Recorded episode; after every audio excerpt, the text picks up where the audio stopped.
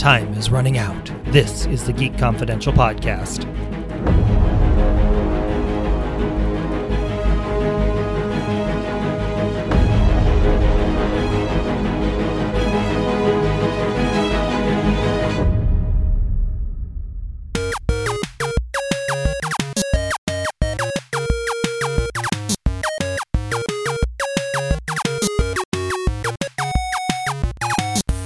Welcome to the Geek Confidential podcast. My name is Luke Kerr. Joining me today, Melody Akles. Welcome, Mel. Hey, hey. Are you ready to talk about Loki and Tom Hiddleston? Oh, yes. Bring it on. I am ready. Okay. Dan Pierce, welcome. Hey, Luke. And Mo Walker, welcome. Glad to be here, y'all. Well, we're here to discuss Disney Plus's new Marvel TV series Loki. The pilot premiered Tom Hiddleston ha- was there in all of his glory, quite literally at one point. Um, quick takes, first impression, just your first impression overall. What did you think, Mel?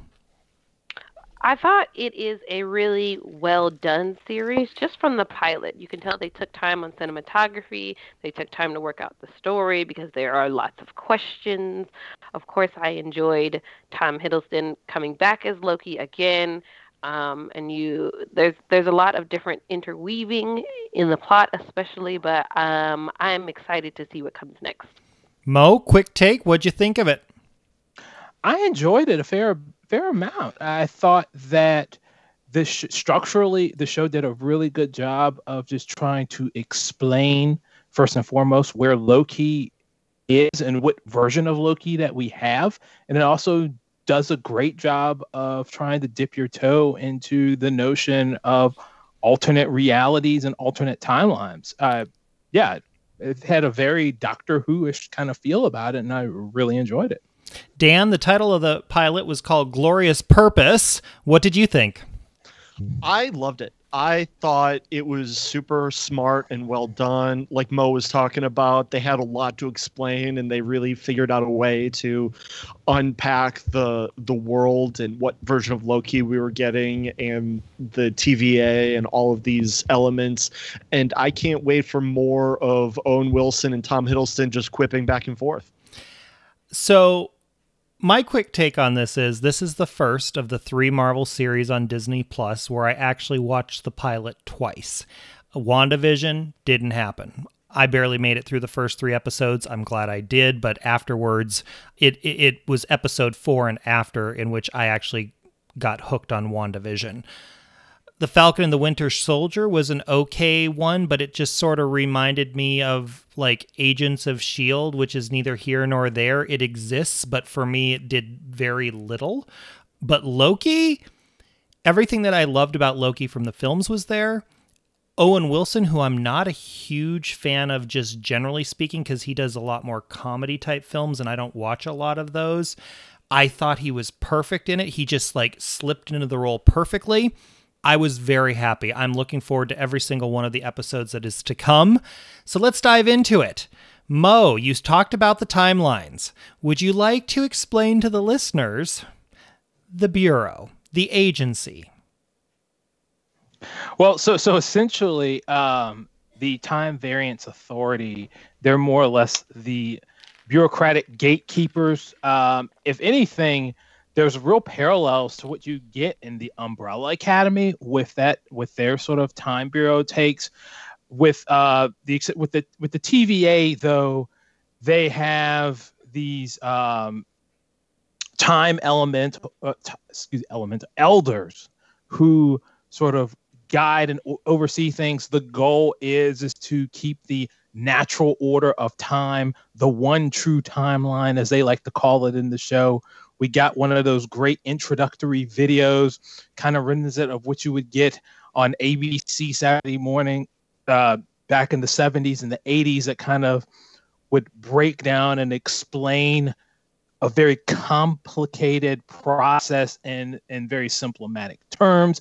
But overall, the, the TVA, their, their, their mission is to eliminate time variance, what they consider time variance, um, unnatural um, elements or, or impacts on the timeline. Loki is one of these time variants as of the events of Avengers Endgame, in which he's which the version of Loki from the first Avengers film ended up stealing the Tesseract and jumping into time. Uh, how's how's that summary, Luke? That's a very good summary. That's a very good summary. So going around the circle, um, after Loki was captured, he interacted with um, Owen Wilson's Mobius.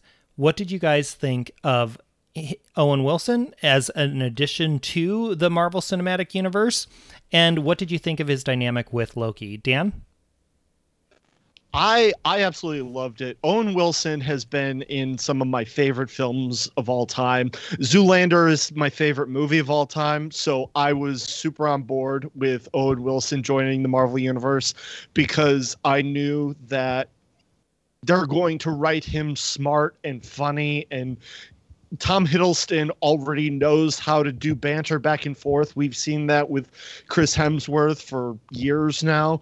So it, this was no surprise that he was such a hit and he's able to sort of ground Loki and all of the magical elements that he like entails as being a god in the reality of a different type of fantastical in the TVA.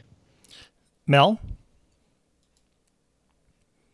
I definitely agree with Dan. Um, I think uh, he's a really great addition here, and this is a little bit of a different role for him because he usually plays lots of comedy roles and funny guys, and this one he's a little more grounded. And I like that they gave him silver gray hair. Um, it makes him a little bit older, so he comes across as, you know, a more of a authoritative figure, which is what is needed here. But I definitely think that he hit it out of the park, and he's going to be a really great addition to the MCU.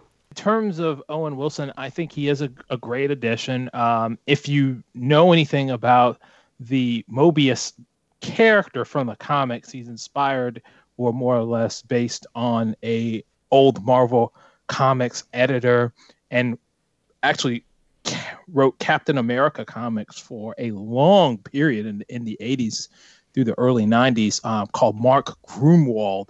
And with particularly with the way he just with the mustache and everything, uh, the way the, the way um, Owen Wilson comes across, his version of Mobius really is channeling um, Mark Gruenwald. So I really think that's a really nice nod, especially if you are versed in the comics and so forth. One of the things that we learned um, is that the Time Variance Authority, there is no magic there. So we spent a lot of the episode with with Mobius and Loki having a conversation about Loki's past, how he had diverged from the main timeline, and why he was being brought back within the timeline. Um, part of that discussion was a tour of the Authority, and in which he was like, "There's no magic here," and you see this super futuristic like environment outside the window in which there are floating cars and there are other things that are very technologically advanced. But inside the buildings it's almost like there's some 40s or 50s type um, technology. But one of the things that we learned was that magic doesn't work in at the authority base. And the Infinity Stones, apparently, there's a whole ton of them. So if you just wanted to control all of everything. You just need to somehow do a heist from the Time Variant Authority and get those stones and then get out of there so that you can basically control the world. What did you guys think of the lack of magic? What did you guys think about so many stones just being there as like paperweights, Mel? I definitely thought the Infinity Stones just being in a drawer randomly was definitely a kind of come to Jesus jarring moment in the series of, oh wow, these stones, which essentially have been, you know, the be all and end all in all of the movies and everything we've seen in the past, are literally just laying around in a drawer. So that lets you know that in this space that we're in, it's going to be different, you know? It's kind of setting the the tune for the rest of the series for me. It's just like where we are right, right now, everything you thought was important is not. So I I enjoyed that. Mo, has there ever been a, a heist of the Time Variant Authority to get more of the Infinity Stones? You know, I'll be honest with you. This is probably one of the one of my sort of uh, weak areas of the of the of the Marvel Comics lore. Okay. Um, so I do know that the Time Variance Authority has played a role in a lot of different, whether it's Fantastic Four or Thor, and even She-Hulk. Uh, but in terms of Infinity Stones, I don't recall anything. I'm sure there's a listener out there who's probably shouting uh, that there is a, a Marvel comic series. But what I will say is, with regard to the Infinity Stones, it it shows a level of scale. It shows that you know Infinity Stones are small potatoes compared to what the Time Variance Authority is capable of doing, and I think that that helps establish the stakes and shows that you know Loki thought that he was a a big fish, you know, and a fairly you know medium small to medium sized pond. But you know he's been taken out of that pond and dropped into an ocean, and an ocean of time that is, and you know he's trying to swim to keep up, and if anything, he's just really treading water. Dan, it made me sort of wonder about okay, if the Time Variant Authority is so powerful and can basically walk into any situation, what was going on when Doctor Strange kept doing the loop of time? It, that that is an interesting question. Uh, according to them, he like he was always meant to do the loop of time on Dormammu. Uh, it just it blows my mind, and it's definitely a mind-blowing nihilistic moment that we needed from a villain's perspective.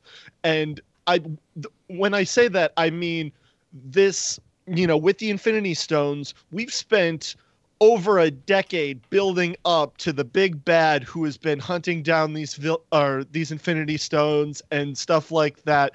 And you know they've been these valued treasures throughout all of these movies, these mythical objects and stuff like that, and they're being used as paperweights. And we have a character who is from circa 2012 who is essentially like Mel said, it's a come to Jesus moment where he realizes that nothing, nothing he has been uh, aiming for really matters at this point. And Mo, it also made me wonder about the collector. Does the collector know about the time variant authority? I mean, it, it, it there's characters that have played pivotal roles who we don't have a lot of knowledge or exposure to from the films, like say the collector, that you're like, hmm, I wonder. Have what are your thoughts? Well, the collector, I mean, should know because he's one of those like Marvel Comics figures. Um, so, but in terms of the whether or not what sort of knowledge base the collector has uh, as it stands with regard to the MCU, that's an that is an interesting question. I do think that w- with regard to um, what we're, we're, we're trying to transition to, it's obviously it's obvious that we're going from just worrying about one one reality and one timeline. We're, we're we are definitely so move, slowly moving the ship and focusing on alternate realities alternate timelines and so forth. I think that you know this is what phase four is. You know everything whether it's WandaVision was a, clearly one, one of the big themes uh, we know that that's going to be a big theme, and and Doctor Strange, uh, the the forthcoming Doctor Strange films. Uh, we getting a hint of that w- with regard to from what we little we know about the third Ant Man and Wasp film. So I, I just think these are all pieces of a bigger puzzle, and that you know again we're moving from you know we, we've got to up the stakes because you know Thanos, the Infinity Stones, you know, we've got to put that in the rear view mirror. I'm sure that Infinity Stones or rocks or whatever, they're probably going to be renamed because in the in the Marvel Comics universe, there are different versions of the Infinity Stones. Sometimes they're Infinity Stones, they're Infinity Gems or whatnot. Um, I have a feeling that they will come into play at some point. But I think again, we want to, you know, sort of transition away from just really thinking about one reality, one timeline. So before we get to what the time variant authority could mean for, say, hmm, those X Men that are out there that Disney now owns. Let's talk a little bit about the cliffhanger at the end of the pilot because that's sort of setting up the rest of the season, at least the way it's been teased. Mel, we found out that Mobius wants Loki to help him hunt a villain who is screwing with the timeline, who also happens to be Loki. What did you think of that twist? Well, with this being a series focused in time and different multiverses and, and timelines, I, I thought that was a really great way to continue um, the theme of the show. And I know that a lot of people I've been kind of reading up on this is that people are suspecting that it's actually she Loki. Um, that is the one who Loki's going to be end up, ending up uh, battling with over a battle of the timeline. So uh, I definitely think it's going to be interesting. And we know, especially with Loki, you know, he has the ability to be in a different place at a different time, and it's really just an illusion. So I think that's definitely going to come into play later with this other version of Loki, if it happens to be actually him or she Loki. But it's it's going to come into play. So um, they they are setting things up very nicely. I will say that. Dan, what'd you think? I it it sort of reminded me of the season and this is more of just like a warning where like it reminded me of the season of the Flash where Barry was fighting Barry like the the entire season. Uh you know, like just an evil Barry. Um but I'm I'm hoping that Marvel with like a little bit more thought behind it than maybe the Flash did that season uh can land the plane um and put out like a better outcome with better twists and turns and you know plot devices and such than uh, the Flash did. Just saying.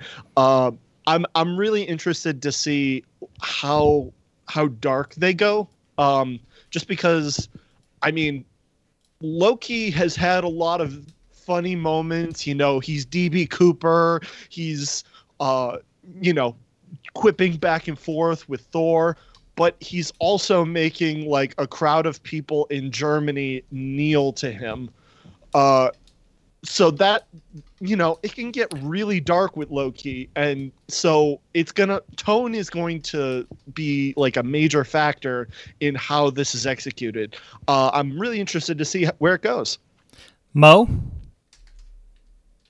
Well, as Mel said, and as, as Dan mentioned, you know, um, I, one, I'm going to say that with regard to tone, I think that you know, comedy, you know, is really good. One of the things I like about comedy is when comedy really works well and it sets you have these humorous moments, but then you set up some sort of larger tragedy.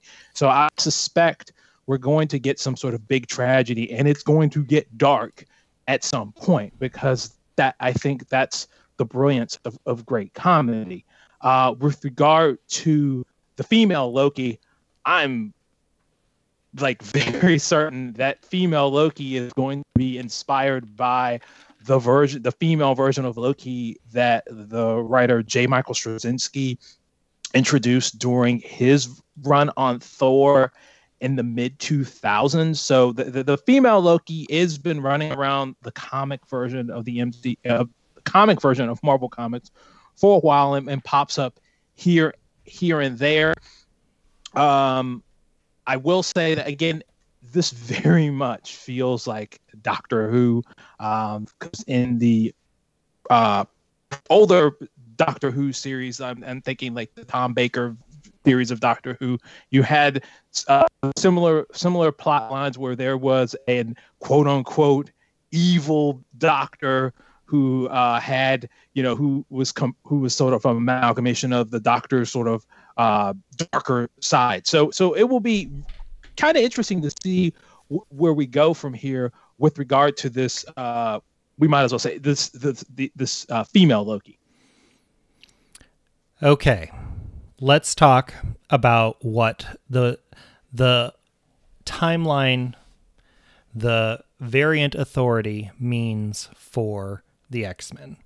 My first thought watching this was, well, hmm, if they if if all of a sudden it were discovered that the X-Men universe was a variant that had not been brought in line, maybe bringing all those people over wouldn't be that or bringing them in through the time variant authority wouldn't be that bad of an idea. There's definitely the opportunity to put something like that together. What do you do you guys think that this will be how the x-men are introduced through the time variant authority or do you think that it will come in some other form? Mel? I can definitely see being a gateway. I can say that. Because right now, just from the pilot, there are tons of um, things that are pointing towards, you know, Doctor Strange and the multiverse of madness. So you can kind of see there's going to be more hints there. Um, I personally think that Wanda is the way to do it if we're going to bring in the X Men. She already has ties to the X Men from the comics, so I, I can definitely I, I can see it happening. But I I think maybe not yet. Maybe a little bit further down the line it's going to happen, but I do think it's probably going to be Wanda of a way of them bringing the X Men in. mo I'm gonna say actually, I would see this uh, heading closer to actually bringing in the Fantastic Four. than that's a good point that's a good point. point And my rationale for that is they have a they have a, this uh, the Loki series has an F Fantastic Four adjacent character in the show, uh, Judge Ravonna, who in the comics is um, a lover of Kang, the Conqueror, who is supposed to be the villain or one of the villains in the uh, Ant Man and Wasp uh, Quantumania movie.